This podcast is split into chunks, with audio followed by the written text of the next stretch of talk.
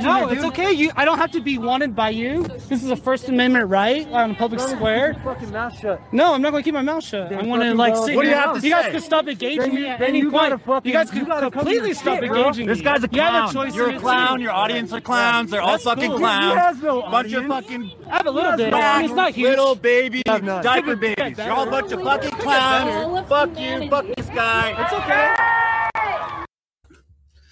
What's up, clowns and diaper babies? Welcome to America Unhinged Radio. I am your host, Cosmic Marauder. Thank you for joining me this evening. For everybody listening on the audio-only platforms, thank you guys so much for making these last 2 weeks the biggest of my podcasts. I'm going to be approaching 2,000 downloads within, 2 or 3 weeks. So that's going to be pretty sick. I'm excited for that to happen. Everybody on Substack, go check out americaunhinged.substack.com. I will be re-uploading my interview with Adam Kokesh on there to test out the video beta. But anyway, it's official, people. We are going to war. We have a great comment by John Arch right here. It says, hey, Ivor Marauder, I saw this shit. I bet dollars to sandwiches that the whites are going in first, too. The new meat grinder. Well, sir, you are not mistaken. We have a few other comments. Ivor says, welcome to SoCom. Ivor says, how many guys are running around Russia derailing trains and looking for this shit? That's true. We have a quick clip from the Infographics Show. It's less than a minute long. It's a short. This is probably everything. This is probably the whole reason why we are going to Ukraine in the first place. It's this short little video. World War II weapons being used in Ukraine. Oh. Time to upgrade. Like the Taliban. Y'all know what I'm saying? Know what I mean?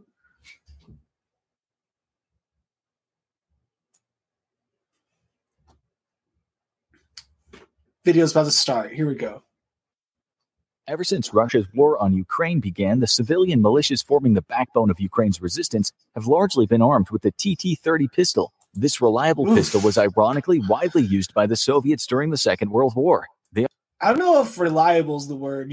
Most people should not be armed with that if you are going to engage in a war with Russia. Also use a trio of submachine guns, the PPD-40, the PPSH-41, and the PPS-43. All were stockpiled by the Soviets after World War II and were available for the Ukrainians to press back into service. Even classic M1910 30 machine guns are still in action, based on First World War guns that were updated. Both sides of the war are still using them in the border regions of Ukraine that are heavily contested. But it's not just guns. The IS-3 Soviet heavy tank was introduced during the end of the Second World War and is being brought out of storage now. These tanks are hardy, but not anywhere nearly as effective as today's tanks. So why are these weapons still being used? Because both Ukraine and Russia have limited resources, especially the latter due to sanctions, and old weapons are better than none. Until now, everybody gets an upgrade in this new world war. Maybe except for Russia. I don't know how they're doing, but apparently they had a giant, almost a successful military strike today, from what I understand. The Pentagon had a news briefing on this. We will look into this right after a couple of short videos right here. But here we have a U.S. fighter in Ukraine detailing horrors of war. This is very important, guys. This is very serious, not overseas Hollywood. Today, Russian President Vladimir Putin claimed the world faces the most dangerous decade since World War II. Stanley Kubrick didn't make this. In a four-hour diatribe, he blamed the U.S. and the West for the war in Ukraine, and then he denied threatening to use nuclear weapons. Well, CBS's Holly Williams today got a first-hand account of that war from an American volunteer in Ukraine. John's about to be pissed. We want to warn you that some of what he describes is disturbing. You could hear shooting, but then you could also hear grunts and people like fighting to the death with their bare hands. He's from Tennessee, he told us, and came to fight in Ukraine because he was horrified by the Russian invasion. He wants to be known only by his call sign, Elvis. Okay, bro. Like something out of World War II. Yeah. This is nothing like any conflict in the past. I'm so glad this guy can go ahead and tell us, with all of his years on his earth and his decades of wisdom I'm so glad we have a real historian fighting on the front lines to tell us that this is nothing like we've ever seen before. Man, heavy shit. They're 70 to 80 years. On the front line in southern Ukraine, he says he repeatedly witnessed Russian forces using white phosphorus munitions. It comes down extremely slow, but there's nothing you can do, and everything it touches just... Didn't we hear about this white phosphorus in Syria? Isn't this one of the go-tos in the playbook? Am I wrong on this? Wasn't phosphorus used in something else recently? Isn't that basically napalm? Incinerates. Including this incident. About 20 or 30 guys burning alive, and several gunshots, because... there was nothing else they do. So a lot of guys have suicide pistols, and you'd hear them scream, and then they would say suicide pistols, huh? Goodbye, and then blow their own heads off. Oh, was that? Must have been horrific. It's war. At least that's what I tell myself. He admits that he's... Look at that selfie. Do you still think this is a righteous war? Yes, absolutely. We're fighting. Oh my God. If this wasn't such a LARP, I wouldn't make fun of this. Pure evil. Anybody in the West that asks Ukraine to just do peace talks, they need to go through these villages. They need to see what's been done to these people. They need to go. If China invaded the U.S., hypothetically, massacred. Just throwing it out there. If China, say, invaded the U.S., but... Do you think the U.S. would just sue for peace? No. Russia has previously denied using white phosphorus munitions here in Ukraine. Elvis told us that if other Americans are thinking of volunteering with Ukraine's military, they should know they'll be fighting for their lives. Nora. Incredibly chilling interview. Yeah, nobody knows why this fuck was put on camera, John. Ivor says napalm sticks to kids. Kids, dude? What the fuck? Here is... the major news video I'm finding on YouTube. I'm not seeing very much direct, like, U.S. announces troops on grounds kind of video. But I do have a video right here. U.S. 101st Airborne Division deployed near Ukraine's border. This seems to be the troops on the ground. This seems to be what they are talking about here. They're obviously going to be hiding a lot from us right now. Don't forget to hit the like button. Today, a senior U.S. government official rejected a new claim by Russia's defense minister. He claimed that Ukraine is preparing to detonate a radioactive dirty bomb with Western troops on its own territory. Well, bombs did, in fact, target Ukraine today. They were Russian. Not a dirty bomb.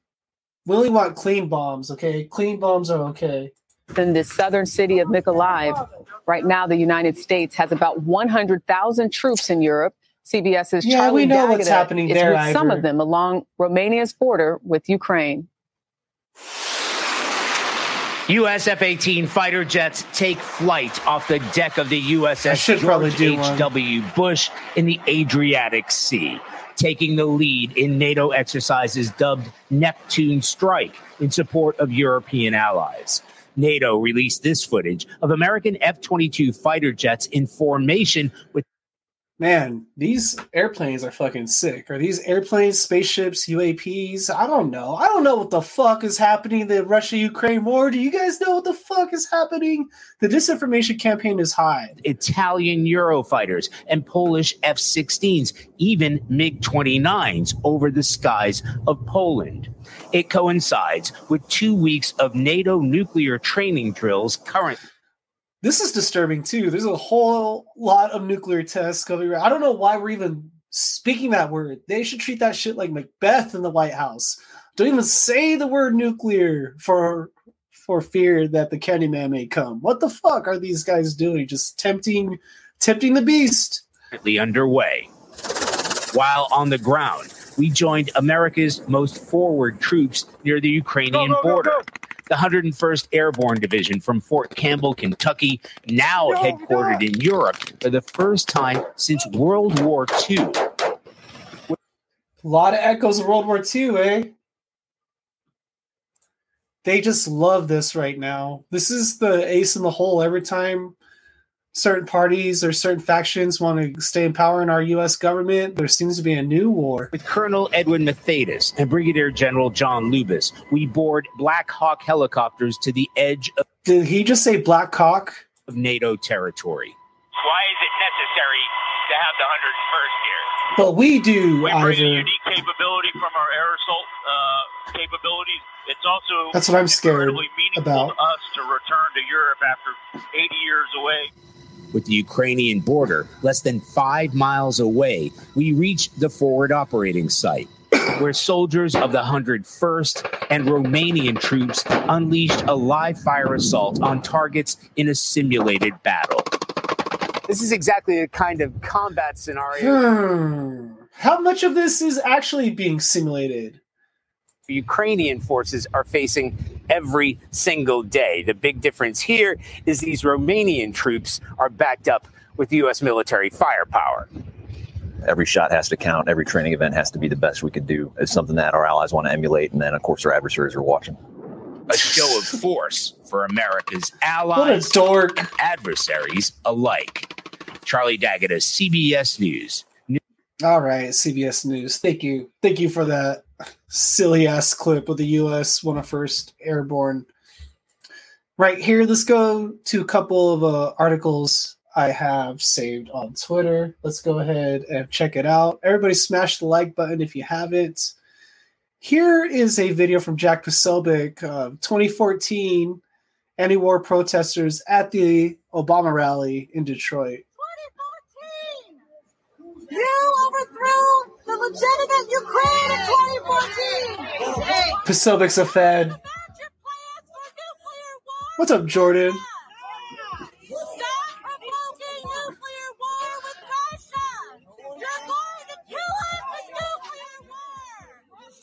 Funny, these guys, there's always seems to be a Russia-Ukraine conflict whenever Obama and Biden are in power. But let's get to the Zero Hedge article.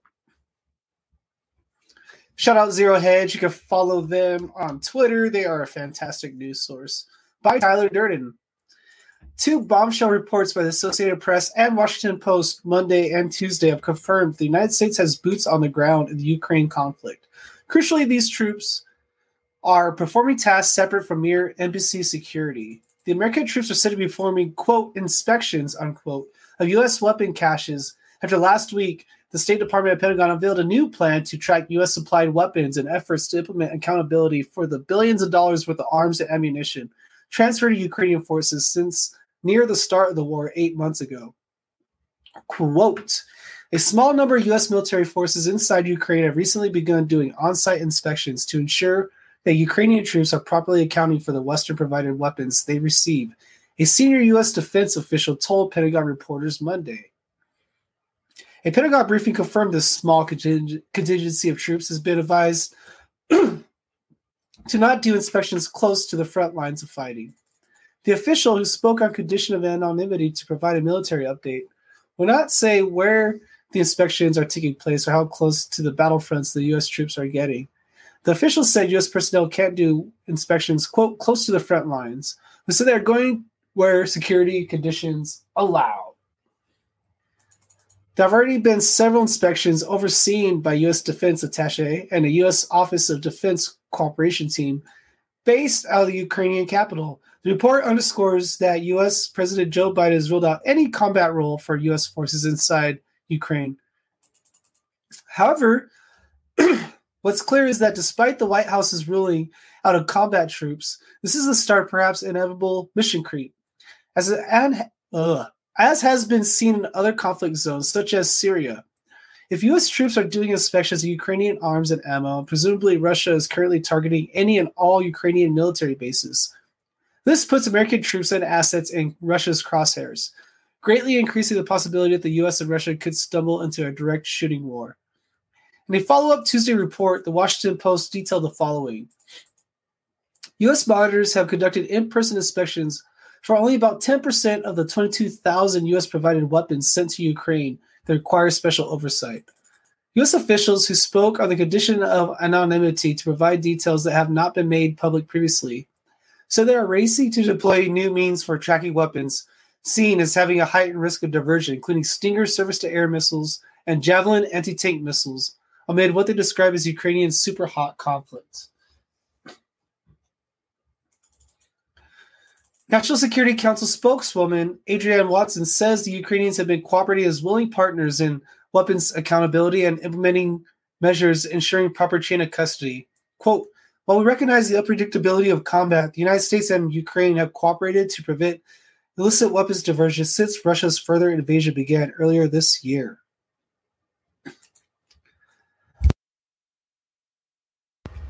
Now let's get to WILN on this from a segment or a show called Gravitas.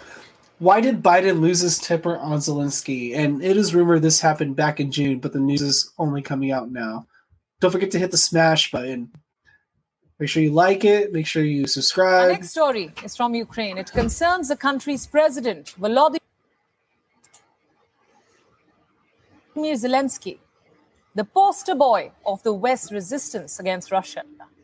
The embodiment of defiant bravery for Europe and its allies. That's exactly what they called him when Russia had invaded Ukraine. But do they treat him as such? Not really. A new report shared some interesting insights on how the West treats Volodymyr Zelensky, especially the United States, a country which promised to do whatever it takes to help Ukraine. Turns out it is, but not without condensation. According to one report, Biden recently lost his temper during a phone call with Zelensky. Why? Why? He wasn't showing enough gratitude. That's something that only a dictator or a mob boss would say. Like, yeah, you're not showing me enough gratitude, so we're not going to give you as much aid as you want. Let's not, I mean... Forget about the fact that he agreed to send him aid in the first place. The fact that he demands that he show graciousness is just beyond me. The phone call took place in June. It was about a new financial aid package, a $1 billion package of military aid. Zelensky apparently wanted more. So he started to list out the additional help he needed but wasn't getting. And this is when the American president reportedly lost his temper. He raised his voice to remind Zelensky how generous the Americans were being. You remember Trump trying to investigate the firing of some Ukrainian prosecutors? And how Zelensky... I would say prostitutes, gratitude to them. But they're prosecutors. Now, before I go further, let me make this very clear. These are reports at best. They may or may not be true, but as they say, there's no smoke without fire. So what this supposed clash reflects is the kind of pressure that the US president is currently under for sending billions of dollars to Ukraine at the expense of the American taxpayer. That's what analysts are saying, and not without reason. Look at the headline on your screen now. Biden is facing incredible resistance from both Republicans and Democrats on congressional support to Ukraine. In fact, just last week, a group of 30 so-called progressive Democrats sent a letter to Biden so-called Ukraine strategy. They asked him to pursue direct engagement with Russia and stop spending enormous amounts of money to keep the war going. Allow me now to quote their statement. It says, a lot cheaper than fighting in Poland. No doubt.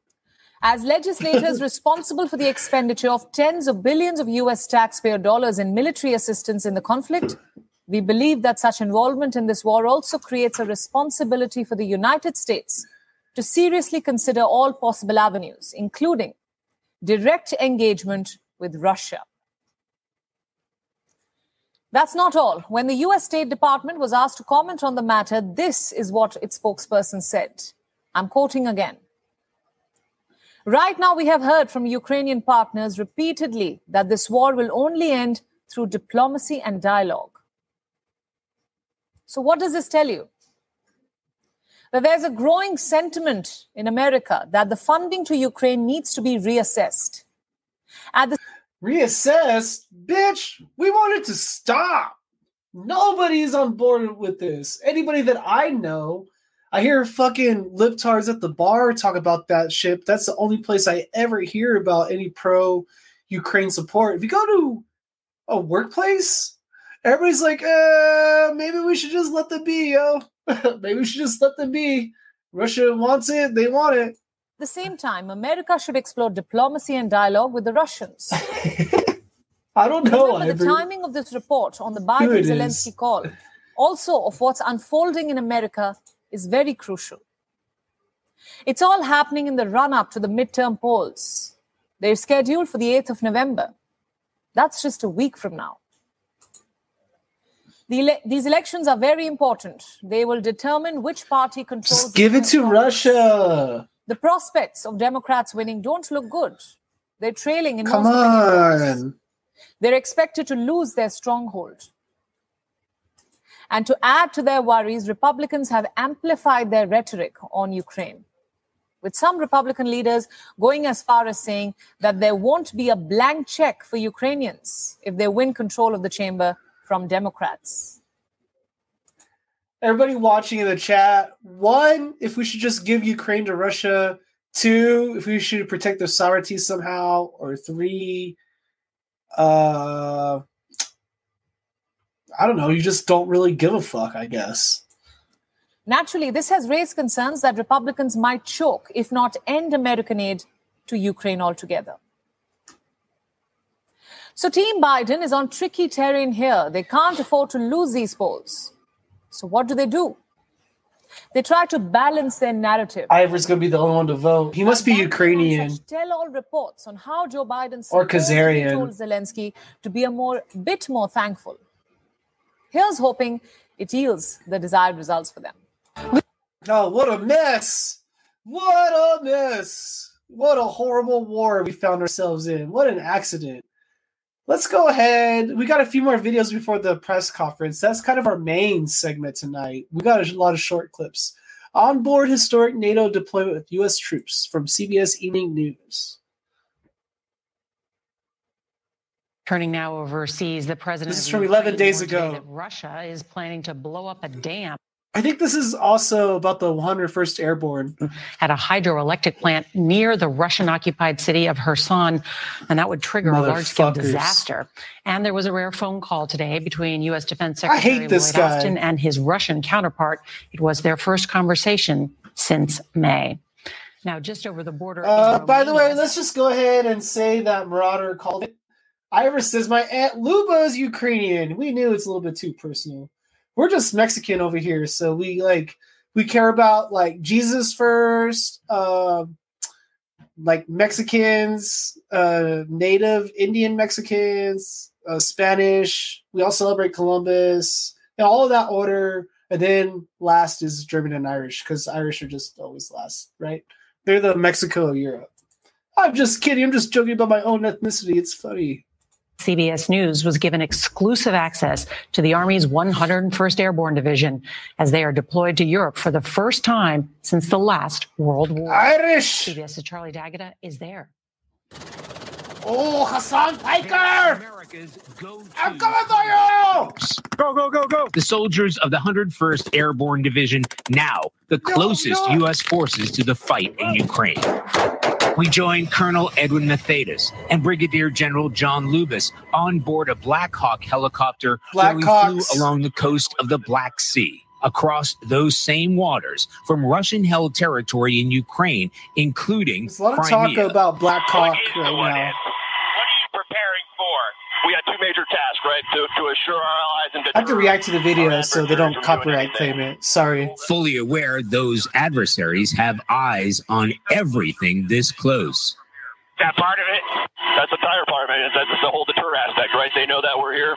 They know that we're ready. These guys, why do they all look the same? They try to make it look the same a little bit, but man, the people they put on TV are always pretty dumb. And they're never very bright, and they always look the same. I don't understand. We're just coming within three and a half miles of the Ukrainian border. In fact, that city behind us is in Ukraine. We're right on the edge of NATO territory. Black Hawk. We reach a forward operating site. To watch forces of the 101st screaming eagles in joint exercises with Romanian troops. Tommy's checking off to this. Open fire with live rounds. A drill designed to replicate. But hear me out, Ivor. If you had a military of a bunch of like different looking like street people, and you just like deployed out of a helicopter, like how confused do you think the enemy would be for a second? And then you just whip out your guns and you start blasting. That's what I'm talking about. Battle conditions in Ukraine. Roughly 4,700 soldiers of the 101st have been sent from Fort Campbell, Kentucky, to reinforce... Kentucky? Man, they're sending our good old boys out there again. On war footing. This is a full deployment. Yeah, this is not a training deployment. This is a combat deployment for us. We understand that we need to be ready to fight tonight. Yeah, you go in street clothes. It's like definitely a Trojan horse situation. Everybody comes out in like party and rave gear. They look all gay, but then, you know, they have guns on them somewhere. And then they just start fucking decimating these Russians. Depending on how the situation escalates across the border. In this case, that border includes the Black Sea right behind us. This marks the first time the 101st Airborne Division has been headquartered here in Europe since World War II. The general told us that symbolism is not lost on his soldiers. You see this? The news media, our government, everybody else believes in symbolism, but they tell you you can't believe in your symbols. Whenever you want to analyze things and you want to criticize things, they're quick to judge you for criticizing the narrative. But look at this narrative they're painting right here. Isn't this a farce? What a farce, man. They're going to send us to war for nothing, bro. Here, we got some GoPro footage right here from Newsy.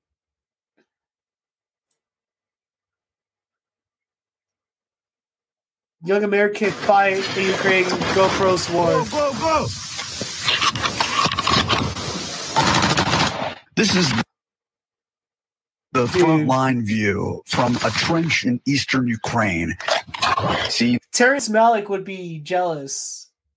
Terrence Malick is jealous of the whole Ukraine war war footage, and so is the Saving Private Ryan guy, Spielberg. They're so jealous at all this. They might even be doing it through the GoPro camera of a young American, 23 years old, who does not speak the language of his fellow soldiers. No, auto and go home. But сейчас будет ба. Right.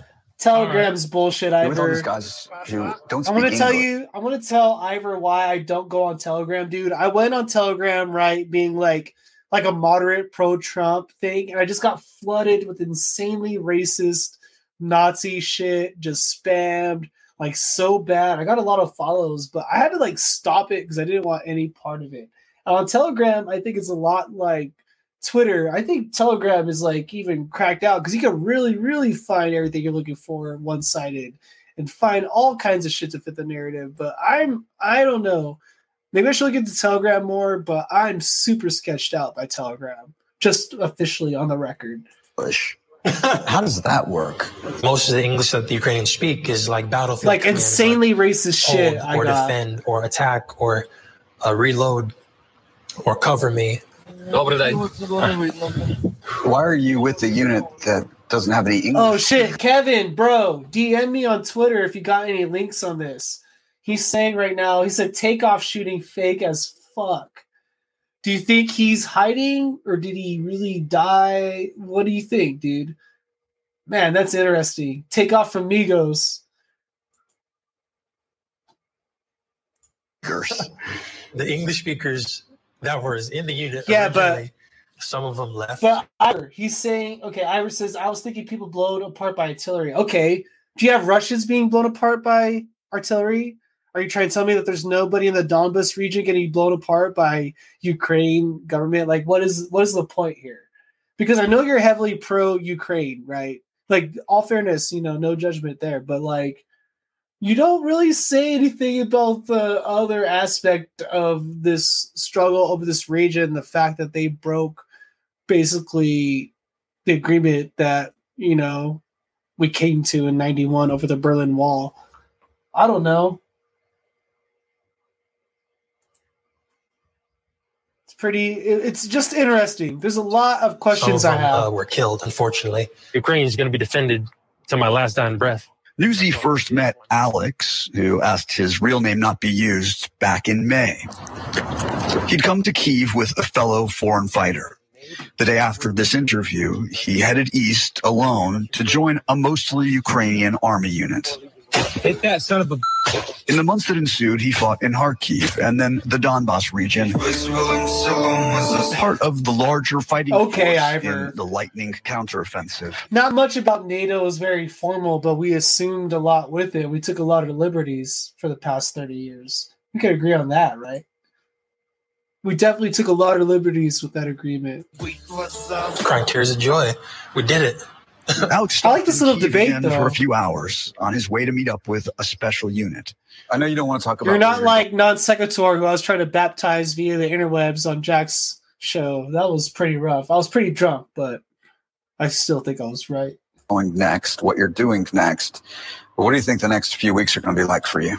More battle. More, like, this union in particular is... All right, Ivor, respect. We got to talk about this. Like, these people are like, they get their hands dirty. And that's what I want to get in. In other words, less time in the trenches, where he fires at an enemy he rarely and barely sees. Yeah, I see him. And I just want to make this like a formal appeal to everybody that follows me on Twitter and YouTube. If you guys want like counterpoints, or you want to make the argument against videos and send me like a series of articles and videos, I'll totally cover it. I'll totally cover it with an open mind, like for real, and address it. I'll post a whole hour video. Like, if you guys send me some sources or want to educate me on this, I'm totally free to do that. I'm actually really into that kind of thing. Like, having my mind changed, I really like that. He goes, I saw a Russian run from his fighting position, his little hole, and he ran to the next fighting position. I think I hit him. I hope. Oh, shit. I accidentally went back there. But I was trying to pause it because I wanted to ask Ivor. He said Putin violated a non-aggression principle. But what do you do in a region where there's a referendum to be independent and free, and the Ukrainian government didn't really recognize their sovereignty, right? Like, in the United States, I think that if we were in a completely fair world and one state wanted to secede from the Union, I think we should probably let them secede, but our Constitution doesn't allow for that. So in the terms of that kind of legal framework, the foundation of nation states, like being put on paper versus like historical homelands, how do you reconcile all this? We're going to come to this reconciliation in this century, and the whole world is going to have to take part. And when they read the list of heroes, that means those who are not coming back. And my pals were on that list. A few weeks ago, Alex shared photos of the tank in which he was... Ivor thinks that referendum was coerced. The sergeant pulled me over and said, "Hey, Bradley, I need some help." And I said, "What do you need help with, boss?" And I agree if that's the case. Moving bodies. I was like, oh, inside the... I also agree that... I also know, actually, I got to enter in a caveat on this. I studied Russian Eurasian politics a little bit. I wrote a paper on Ukrainian and Russian politics, in the early to mid-90s. I wish I could remember all of it, but Obama was totally dipping his hands into these color revolutions in Tunisia, in Ukraine, Egypt. That is like a marker of the Obama administration. So what is what's your opinion on that? Like, there's this referendum, this revolution that we kind of coerced in Ukraine, but we're trying to pretend like it was a valid uprising. I think there's a lot to talk about on this. The tank was the body of a Ukrainian sergeant. It was someone he'd met before who had thanked Alex for his service in Ukraine. And you pulled him out of the tank? He was in pieces. That sounds traumatic. Beyond words, 6 months and 5,700 miles away from home. How much longer do you think you're going to be here? I'm going to be here for the winter. I know that much. But I don't know. I don't know. Чик-чик, сюда. Чик-чик, what's сюда? Go? Yeah? Yeah. Oh. Do you see him? He's right there. I'm not quitting. I can tell you that much. I'm far. Anyway, that's a goofy-ass video. Thank you guys so much for joining me, man. Really great shit. We are still going. We're probably halfway through. We got some more reactions. Let's get to the press conference, shall we? I believe this is the press conference today where troops are confirmed on the ground. This is the Pentagon reaction to a massive Russian strike in Ukraine, hosted by nobody else but the PBS NewsHour. That's right, Ivor. He was. Will also express his gratitude to their families for their support and for the sacrifices they continue to make for our nation. Revolution. Separately, U.S. and Republic of Korea units began Exercise Vigilant Storm yesterday, which is a training event that will enhance combat readiness and interoperability for all units involved.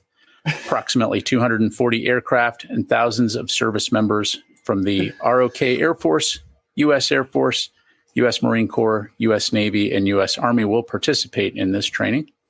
This year's event, which was long scheduled, will strengthen the operational and tactical capabilities of combined air operations and support our strong combined defense posture. Looking ahead, Secretary Austin will attend the U.S. Space Force Change of Responsibility ceremony tomorrow at Joint Base Andrews, which will include a retirement ceremony for the Space Force's first. Can we just go ahead? General John W. J. I'm sorry. Can we go ahead and remark on how this little badge conglomerate that he has, that shit is so LGBTQ plus that it hurts me to even say it. That is some New World Order shit. Raymond. Secretary of the Air Force Frank Kendall will officiate the Change of Command Responsibility ceremony, where General Raymond will relinquish office to U.S. Space Force General Chance Saltzman at 10:30 a.m. Secretary Austin will provide remarks and recognize General Raymond for his many years of dedicated service to our nation. And finally, Secretary Austin looks forward to hosting his Republic of Korea counterpart, Minister of National Defense Lee Jong-suk, on Thursday for the Republic of Korea Security Consultative Meeting here at the Pentagon. John Arch says he gives good head. The purpose of this annual consultative meeting is to serve as a venue to discuss and affirm national commitments. Yeah, I am, dude. I'm a monster. In a mutually reinforcing and enduring manner. We'll have more information to provide on that in the coming days.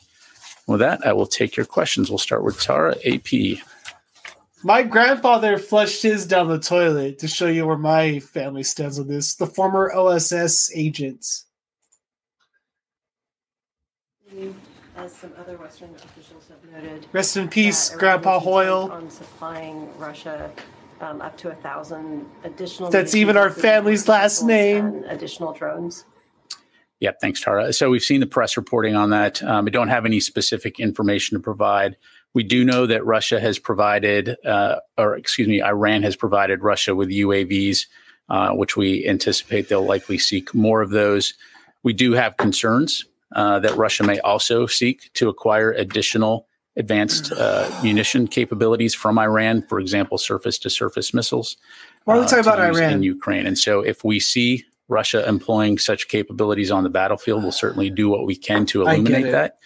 I would say that this just is indicative, though, regardless, the relationship between Russia and Iran, their continued collusion to attack Ukrainian citizens. Yeah, so just to elaborate a little bit, my grandfather, Lynn Hoyle, fought Pacific Theater in Korea, predominantly in the Korean conflict, and entered into the OSS in between fighting in the Pacific Theater and going into the Korean conflict as OSS.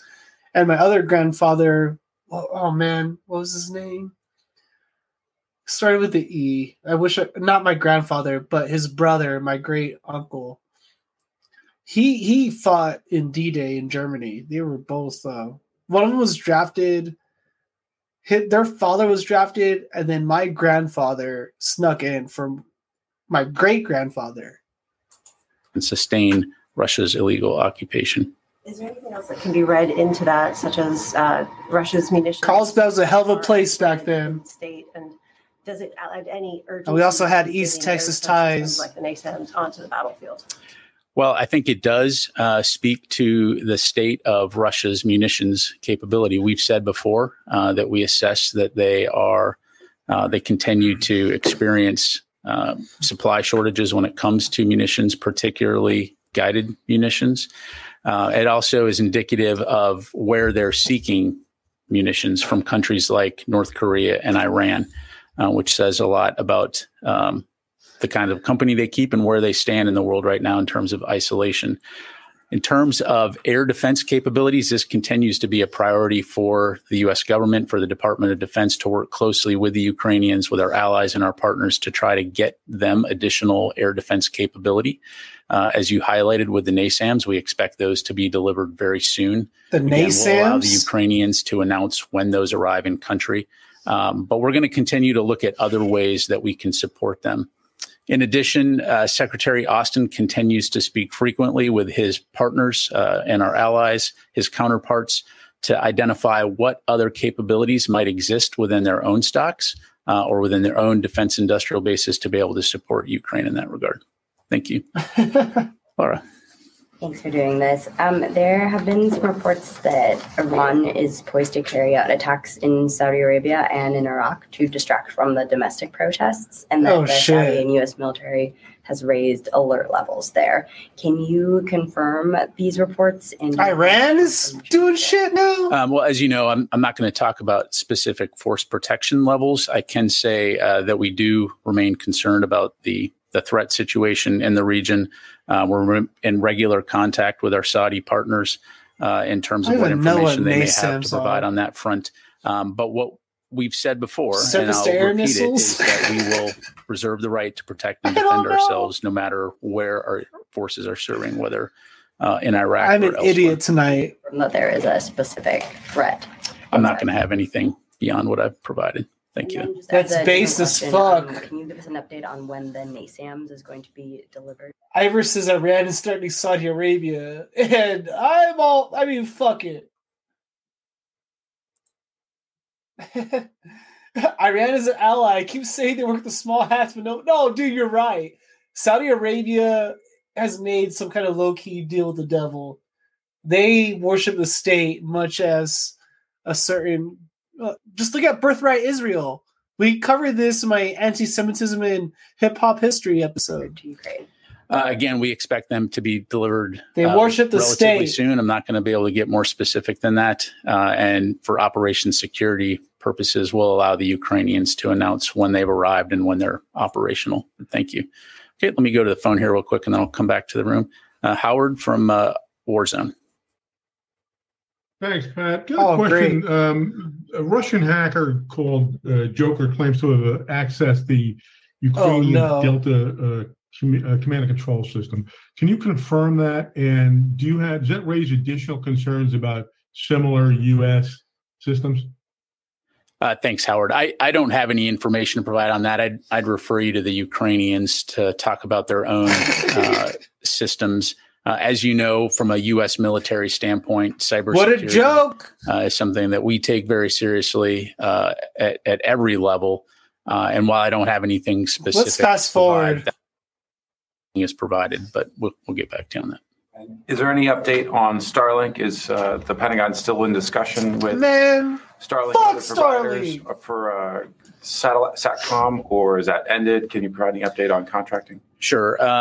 What I would say is that we continue to discuss Ukraine's satellite communication needs with Ukraine and companies like SpaceX and others. I have no announcements to make today in regard. SpaceX is involved with this too. I guess they're the ones that launched the Starlinks. My dad sent me a picture of a fucking rocket outside of Roswell getting ready to be launched. My stepmom sent it. I wish I could post that picture. Maybe I should make like a little short on it. It looks so weird. It looked like a movie. I don't believe it. In regards to any potential contracts or future agreements, as you know, on Friday, we did announce that we would be delivering 4 SATCOM antenna to Ukraine to support their satellite communication needs, but nothing new to announce today. Thank you. Ro. Thank you very much, General. I want to ask you about the U.S. deployment of fighter jets in Kadena Air Base in Okinawa. As the F-15s are retiring.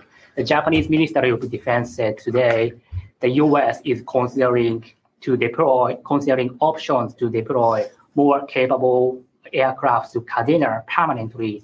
I'm wondering how soon the U.S. will make a concrete long-term plan to replace F-15s. And do you think the U.S. should have worked out such a replacement plan before F-15s in Okinawa start leaving start reading. Is that true, Ivor? Yeah, thanks, Ro. So first of all, I would just say up front that the U.S. commitment to Japan and regional security and the defense of Japan remains ironclad. And so as part of the Air Force's, the U.S. Air Force's modernization plan, they are retiring F-15C and D models. And this fleet of aircraft, which has been in service. So how does he have a script for every question? Is this just the norm now? Is everything scripted? Do they get all the questions ahead of time? We're looking at this. He's looking down his notes after every press question. He's calling on people in order. This is fucking... Man, this is how the Ministry of Information starts. For more than 30 years, we'll start a phased withdrawal from Kadena Air Base starting on today, 1 November. So we'll continue to maintain a steady state presence. It's saying Kadena nobody's watching, by the way.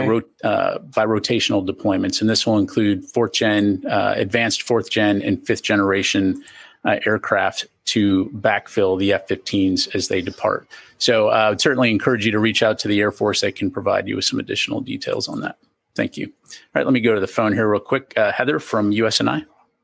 Hey, thank you so much. Two quick questions. Yeah, it's saying there's only one person watching now. If there is any update to a damage assessment or an idea of what caused the explosions at Sevastopol and Crimea.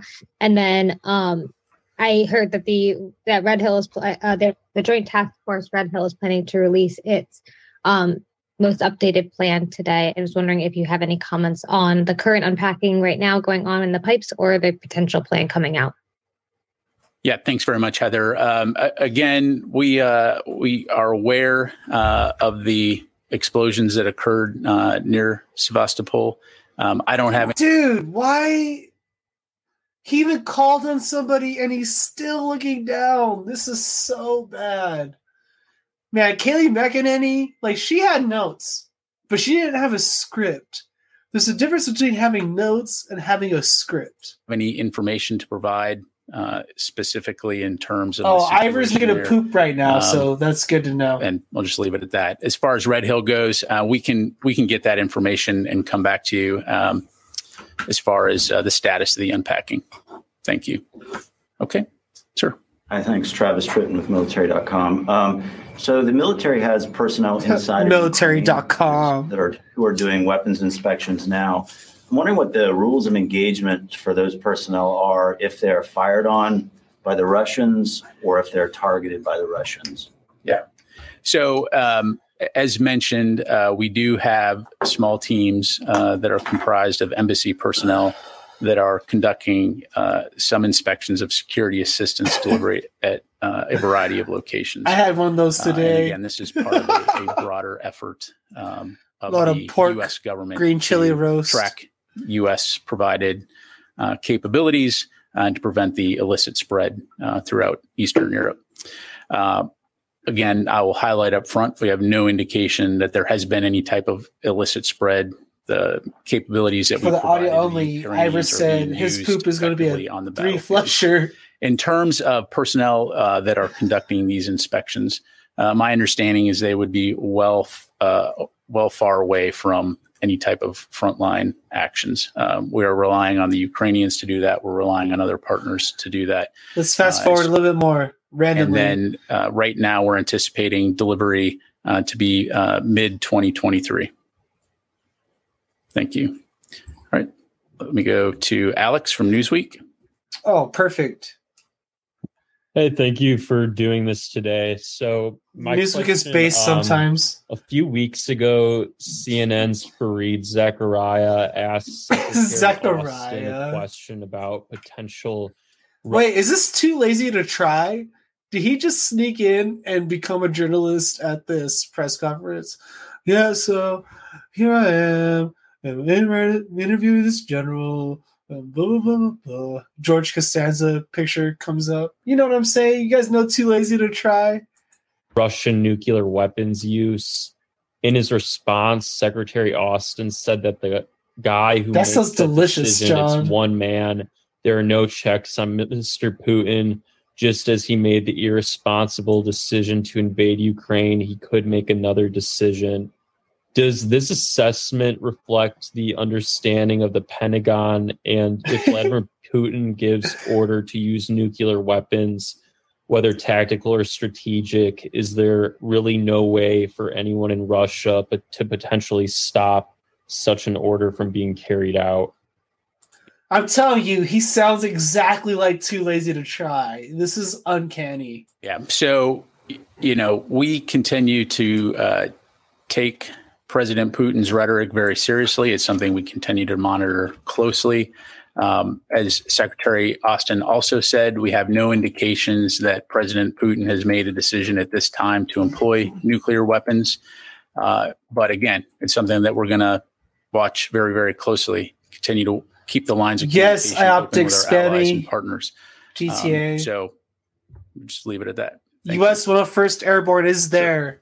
Sure. And there's troops on the ground. The question of Iran supplying munitions, and go back to when the U.S. warned that Russia was reaching out to China and North Korea for different munitions. China and North Korea both denied supplying, and I wondered if that remains the case. Does the U.S. believe that China and North Korea have at any point supplied weaponry or other equipment to Russia's war? So we don't have any indications at this time that China has supplied. China is intending to supply any capabilities to Russia. We do know, as we previously mentioned, that Russia has solicited weapons or ammo, rather, from North Korea. And so that's obviously I've seen the North Korean denials of that. You know, let them speak for themselves. But it is our assessment that Russia continue to seek arms from Poland, North Korea and from Germany. Iran. Thank you. Okay, let me go back out to the phone here. Jeff Shogel. He's corrected me. Maybe they're not. Thank you. Does the Pentagon have any kind of assessment of how many helicopters and fixed-wing aircraft the Russians have lost in Ukraine since February?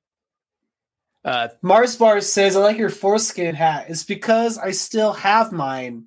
So this is an homage. Thanks, Jeff. I don't have any numbers to provide from the podium. Schmegma Gang. Okay, let's go to Phil Stewart, Reuters. Hey there, I just wanted to clarify something. Ivor. Come on, about, bro. How there were no indications. You're quickly becoming a simp for Ukraine, bro. I understand.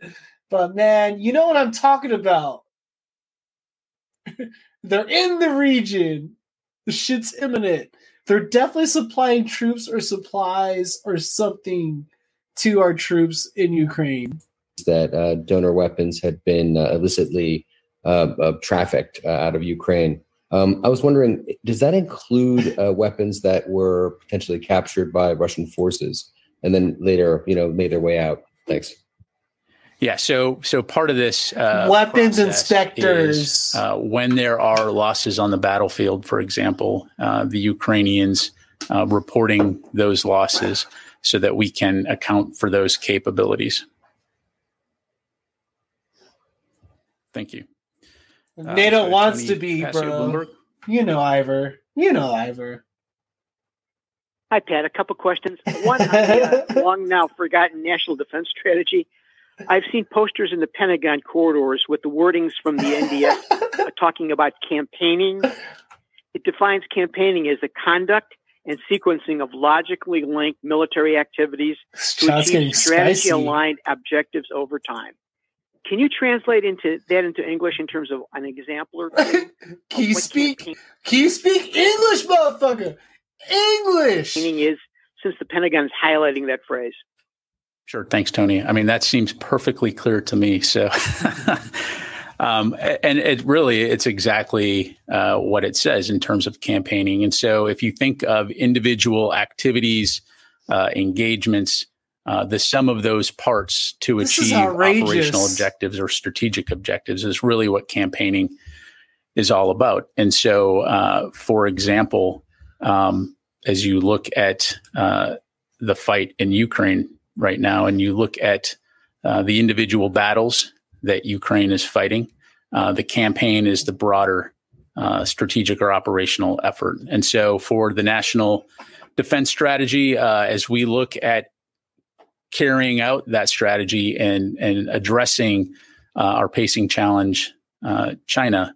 The plan is clear that the kinds of activities that we undertake will contribute to the ends that we desire, which is a free and open Indo-Pacific, and the kinds of engagements and activities that we will undertake that all accumulate to achieve that effect or those outcomes. Thank you. All right, Courtney. On your list that you're going to get back to us on the military personnel who are doing these inspections, if it's possible, if you can provide the information about, you know, whether they're military or civilian, when the inspection started, like stopped and started, as somebody asked, and then just any kind of a rough idea of like how many personnel there are, how many of these inspections they've been doing, like, you know, are they actually kind of going to the front lines? Are they, and also are they doing these in person, or are there virtual ones? Sure. That they're doing? So like any more fidelity on it, I think would be helpful. Absolutely. I'd also point you to the transcript from the background briefing that was conducted yesterday with a senior defense official that talked through his notes, addressed some of your questions in terms of employing capabilities, virtual capabilities, for example, in terms of working with the Ukrainians to get the. Let's go ahead and get towards the end. This is a whole lot of bullshit. And then last question. I hate this. Last question. Tina Sanli from Turkish News. Oh, Turkish News. The Ottomans are in on it. Thank you very much for the briefing, General Ryder. My question is about the U.S. military deployments to Greece. Some press reports in Greece say the U.S. is planning to send 600 soldiers as well as 1st Army Aviation Brigade, mainly consist of attack helicopters, from the Fort Hood, Texas to the Alexandroupoli port in Greece. Are these reports accurate? Does the DoD confirm these reports? Thank you. Thank you very much. I'm not tracking anything at the moment, but we'll look into that and come back to you. Okay. And final question goes to Louis. Hassan Parker! Can you tell us when the monitoring of weapons to Ukraine began? Yes, I think Courtney asked that question, so we'll look into that. So was it prompted by the State Department's announcement last week, or is it already? So this is my understanding. This has been an ongoing effort, right? And so State Department announced the plan this week. But my understanding is that the plan's been in development for a while, but we'll get back to you on those specifics. And a senior official said yesterday that DoD was conducting hands-on training with Ukrainian military forces so that they could gather data in areas where the U.S. personnel could not go. Is that a training program that's taking place inside Ukraine, or is that something that's taking place outside of the country? It's happening inside your mind. Yeah, let me get back to you on that. Thank you. Okay. Thanks very much, everybody. Appreciate it. All right. That was terrible. All of it was terrible. Let's see. We have Russia saying Navy hit by massive Ukraine boat drone attack. You're about to see a powerful explosion. A massive drone attack, say the Russians, accusing Ukraine of, they claim, damaging their fleet of warships in the Crimean port of Sevastopol. While these are murky waters, what is clearer, Crimea is extremely symbolic and a strategic site for President Vladimir Putin.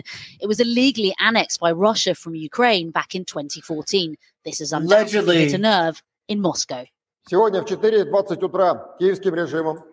4:20 a.m., the Kyiv regime carried out a terrorist attack on Black Sea fleet ships and civilian vessels on the outer and inner harbours of the Sevastopol base station.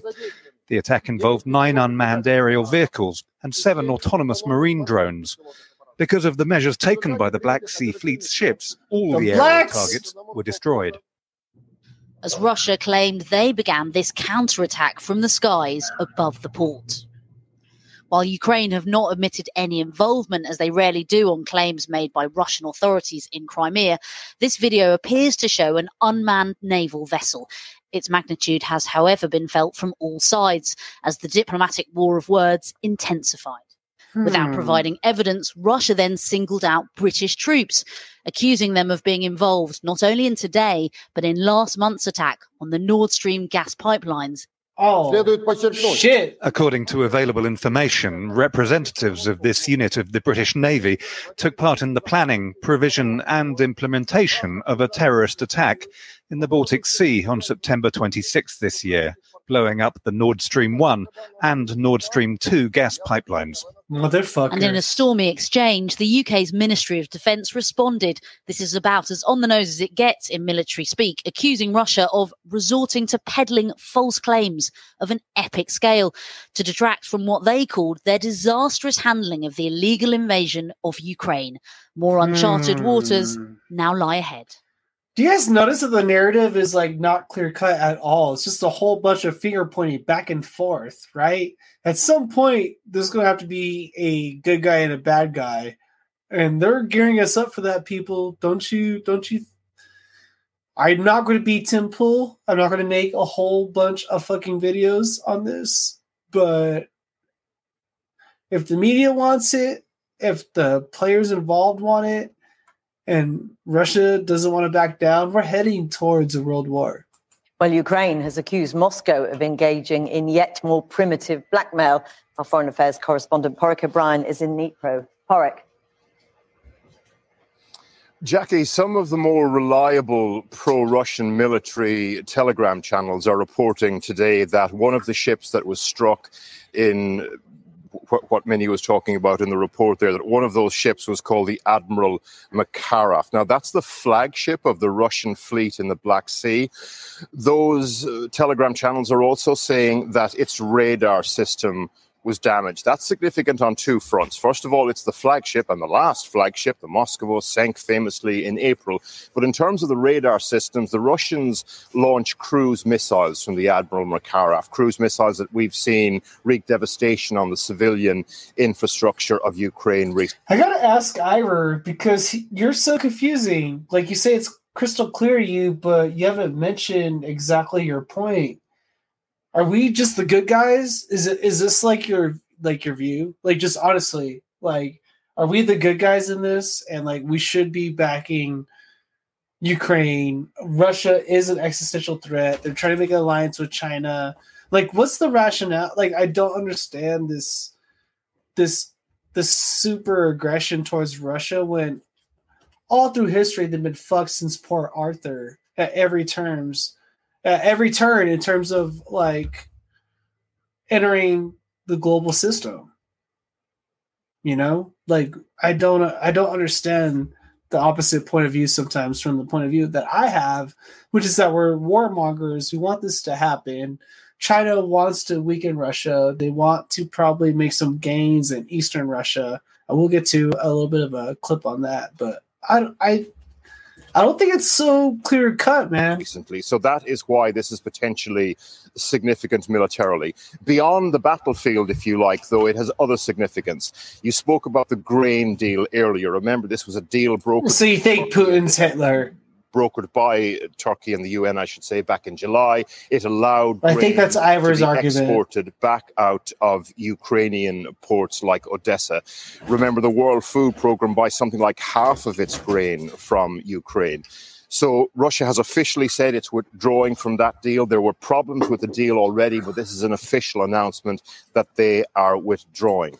And that is a big issue for particularly developing countries. Expect in the weeks to come more talk, warning of food crises and potentially famine in developing countries. All right, thanks very much. Well, meanwhile, Ukraine has warned citizens to expect even longer blackouts after more energy infrastructure is damaged by Russian attacks. Officials have urged millions of refugees to avoid putting strain on limited resources. But after months of war, some have managed to go back for a few days to see relatives and check up on their home. We travelled with one young English teacher. She made the risky journey back to Kharkiv in eastern Ukraine. Oh, my God. Sob story. Home, not sure what she will find. She's wearing a fanny pack, so she's not that scared. Home in Kharkiv back in March when the city was under relentless attack by Russian forces. She's excited to be on the train. So Kharkiv is really suffering right now. A lot of bombing occurred. I'll watch that. She came to England under the refugee scheme, thanks to a sponsor who offered her a room in his home in South London. Hi, how are you doing? But 7 months later, she decided to go back with her sister to check in on friends and family and find out what had happened to her city since she left.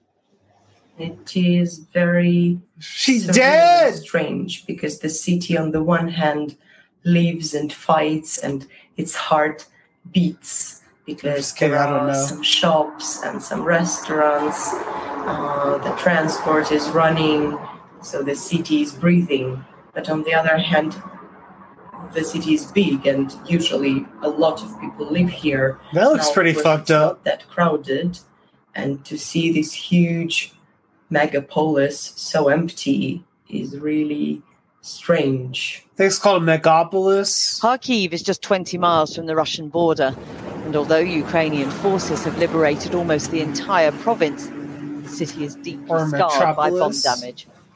For every Kharkiv citizen, those places are parts of their lives. I just have to say, hold on, let's go back, guys. Come on, man. Let's be real. I want everybody to be real.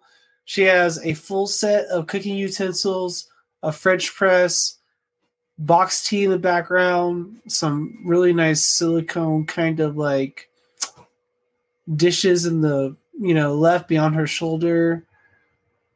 She has an olive oil, on her stovetop, a gas range, and she's from Ukraine.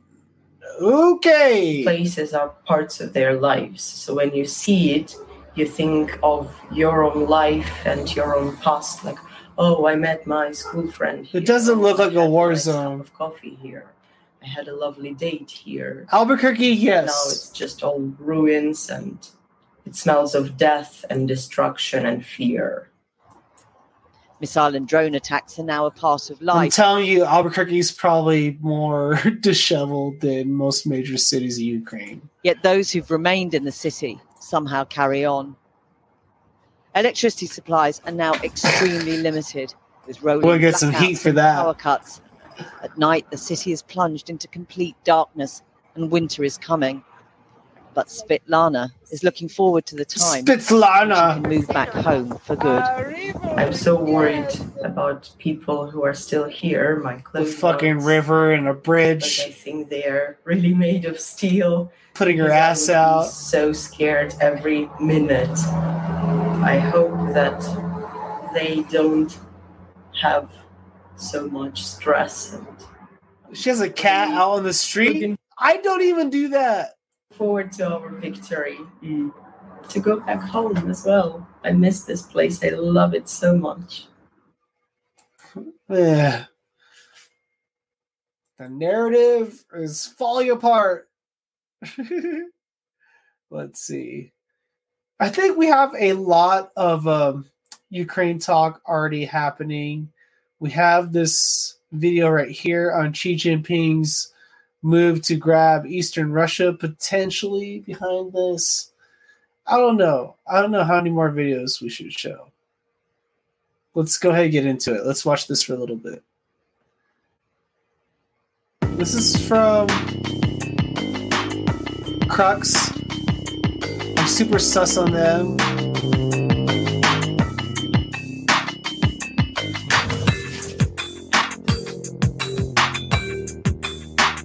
Specialist Chi eyeing former Chinese territory. It's like video essay music right now. Will Xi Jinping forego Taiwan to grab Russian Far East? While much of the world's attention remains on Ukraine, China's Xi Jinping submitted his position in Beijing with a third term. The end of the 20th National Congress of Chinese Communist Party saw Xi emerge as the strongest leader since Mao. The elevation of Xi's loyalists has raised fears that his unquestionable power could increase the risk of an attack on Taiwan. Experts believe that Xi's powerful base will rapidly push Beijing to pursue its territorial ambitions of capturing Taiwan. However, observers say that China has a better opportunity to target the Russian Far East than take on Taiwan. Is China thinking of taking over Russia's Far East? And this has been kind of a sticky point in history, right?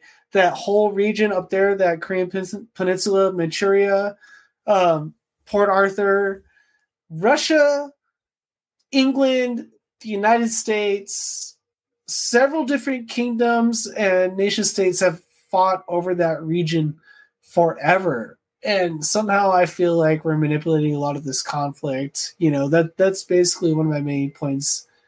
But, you know, here's a little funny. This video is quite funny from DW News. How Ukrainian Americans could tip the U.S. midterm elections. We're going to see a lot of war talk this next week, people. For sure. Until recently, there was one issue in the very polarized U.S. that enjoyed bipartisan support. So I'm talking about the Biden administration's strong commitment to supplying Ukraine with military help. But in the course of campaigning ahead of these midterm elections, the first voices of dissent have emerged, with some Republicans saying that the U.S. cannot afford to keep writing blank checks for Ukraine. In the Midwestern battleground state of Ohio, the Republican Senate candidate is against funding the war in Ukraine. That has not gone down well with the Ukrainian community in the town of Parma. DW's Enos Pohl. She traveled there. Welcome to Parma, Ohio. A quiet city of 80,000 has become ground zero for the battle over U.S. support for Ukraine. Nearly half of the population is of Ukrainian heritage. Traditionally, they've supported Republicans, but this year, that could change. Rudy's Strudel and Bakery lies in the heart of Parma and is known for its Ukrainian specialities. Our pierogies are well known internationally, I'd like to say, because we have some interesting flavors along with our traditional flavors. Could you be more of a stereotype? Quit fucking baking shit. Lydia's mother, a refugee from Ukraine herself, took over the shop in 1974. When we heard about the war, the night that the attacks first happened, we were up all night. I have cousins in Ukraine. So what we did is that following Saturday, we donated all proceeds of sales to the cause in Ukraine, which raised about $10,000 that very day. This war. She speaks American English. It isn't just miles and miles away. It's right here. It's in our front doorstep. It's on our telephones. It's on our emails. It is happening to us. And it's the same exact thing that happened. I hate identity politics. To our parents that are here. Only days away from Election Day, the support has become highly politicized in the state of Ohio. J.D. Vance is the Republican candidate for Senate, and he's been saying things. J.D. Vance is based. I can't wait to see what they say. Like this. It is not America first to ignore the problems of your own country and to focus instead on Ukraine. Enough with the escalation. Let's focus on our own citizens, our own problems, and ignore the candidates who want us to fight a war with Vladimir Putin because it makes them feel tough. People here who worry about the situation in Ukraine. Yes, this is nationalism, and I am in favor of nationalism. I'm also anti-free trade in the effect in that free trade is not free and it's not fair, and it's, you know, protectionism is free trade, but they manipulated the language so long to tell these countries that they shouldn't protect their goods to where they have to trade bananas for laptops and be completely indebted to a country. No, dude, I'm a student of Latin American politics, and yeah, this is I'm totally a nationalist. I didn't like that at all, and this matters because the results here in Ohio could be so close that the Ukrainian vote could be decisive. Tysa Kulik, Michael Dobronos, and Petro Fadinsky are deeply involved in the Ukrainian-American community and are all volunteering at the Ukrainian Museum in nearby Cleveland. I think it's a shame that we have seen this become a polarizing issue in the United States. When the war began, it was bipartisan support. I deny Ukrainian nationalism because I've delved into this and I've learned that it's been in conflict for about 400 years and it's never been quite settled. And the way Russia's history has turned out, it's been a really back and forth. Like, it's even beyond that. It's like thousands of years we go back to this. But I don't know if people can really point to the birth of a true Ukraine. You know, I would like to see that. I would like to see that. Otherwise, it's been a conflict region, just like Palestine, just like the Middle East, just like the Korean Peninsula, just like, you know, the heart of Africa in the late 1800s, mid 1800s to whenever, I don't know, whatever it was recognized, I guess, with history books. 1991, that's too recent, man. They should have been part of Russia. Russia shouldn't have been forced to break up necessarily. Like, the communist threat wasn't exactly real. The Cold War was a farce. That's kind of what I base a lot of this lens on. Like, Russia should have had that right to sovereignty. It had the right to its treaties with its, I guess, its protectorates or its states or however you want to describe that. But Ukraine was devised as a meddling ground because we couldn't, you know, quite achieve what we wanted in World War II. And I consistently voted conservatively. I will not vote for that person, J.D. Vance, because he is not representative of the philosophy that I belong to. Experienced Republican establishment in Ohio and the United States understands the importance of Ukraine and supports Ukraine. It seems that the MAGA Republicans do not. Our children are watching. What are we setting up for the next generation? It's about them. It's about these children that don't have a home. For many here in Parma, the support of Ukraine is not politics. It's a matter of life or death. And this could lead many Ukrainian Americans to change their vote from Republican to Democrat. And here in Ohio, that could make all the difference. All right, let's get to some breaking new details from the San Francisco DA.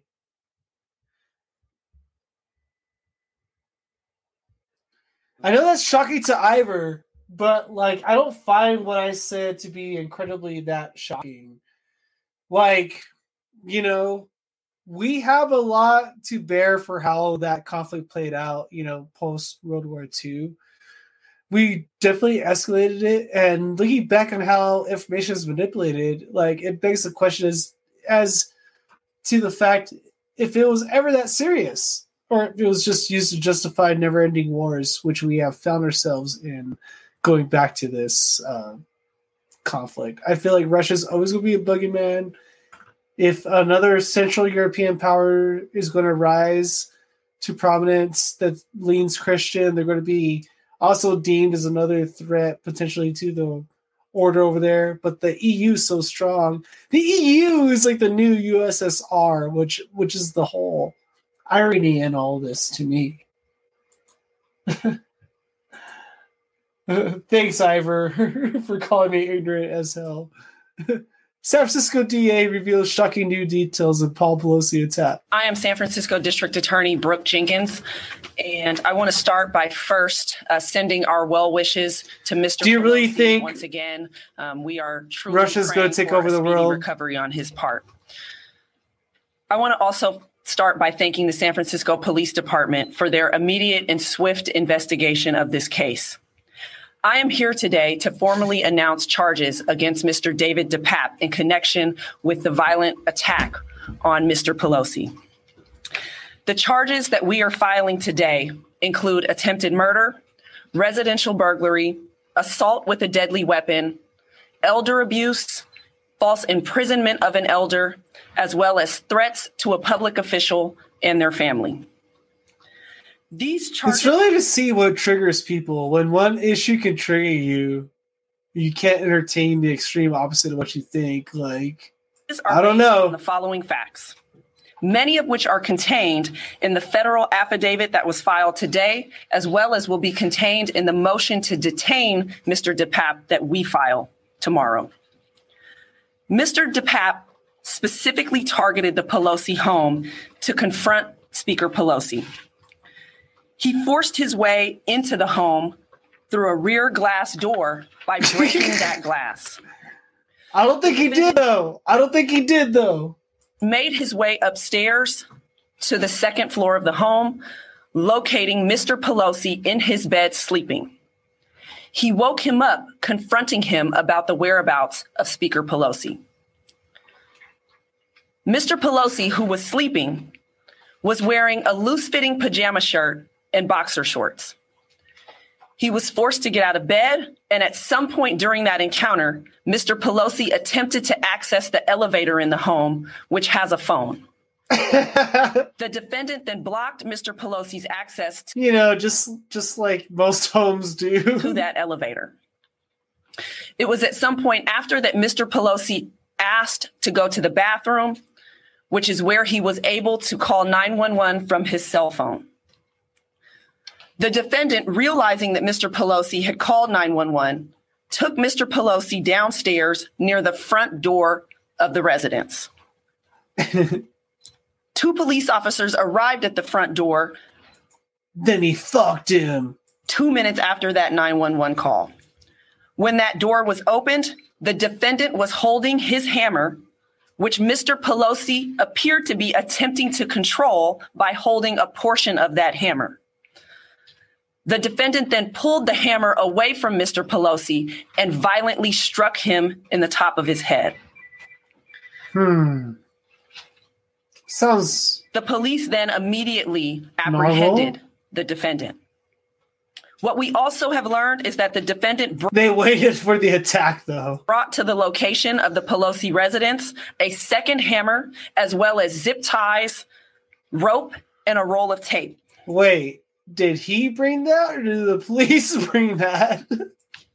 What is clear based on the evidence that we have thus far is that this house and the speaker herself were specifically targets of the defendant. As for next steps, the defendant is expected to be arraigned tomorrow afternoon. My office will be filing a motion to detain him without bail, and that is based on what is obvious and severe public safety risks that the defendant poses to San Francisco as well as the outer community. Violence has no place in this city. And we will work vigorously to hold the defendant accountable. But doo-doo does.